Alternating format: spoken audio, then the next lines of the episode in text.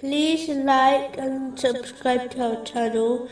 Leave your questions and feedback in the comments section. Enjoy the video.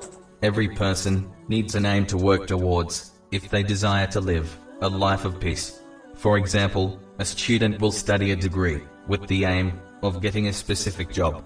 Similarly, mankind was given a target, which is to reach the proximity of Allah, the Exalted, in the gardens of paradise. The same way, the student must prepare before getting their dream job. A Muslim must prepare by performing righteous deeds and abstaining from sins before they meet Allah, the Exalted. Chapter 59, verse 18.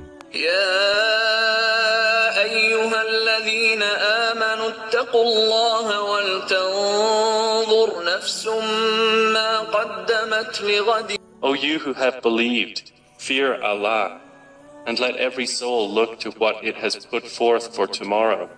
But some have forgotten this responsibility because of their preoccupation with the temporal, material world. In reality, they have not forgotten Allah, the Exalted, they have only forgotten themselves.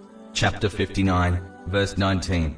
ولا تكونوا كالذين نسوا الله فأنساهم And be not like those who forgot Allah, so He made them forget themselves. This is because the loss they face is their own, as Allah, the Exalted, is independent of the creation.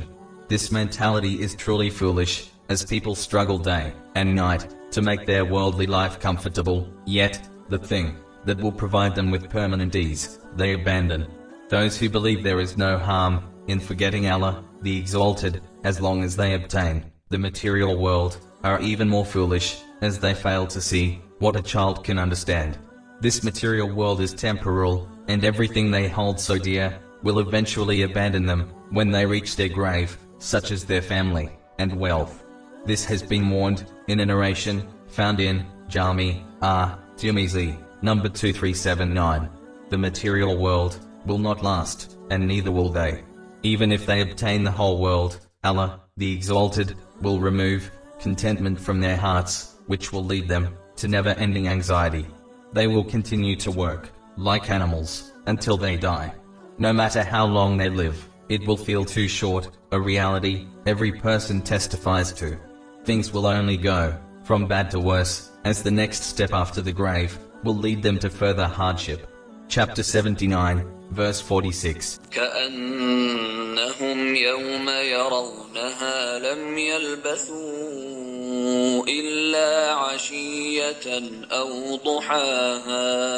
it will be on the day they see it, as though they had not remained in the world except for an afternoon or a morning thereof.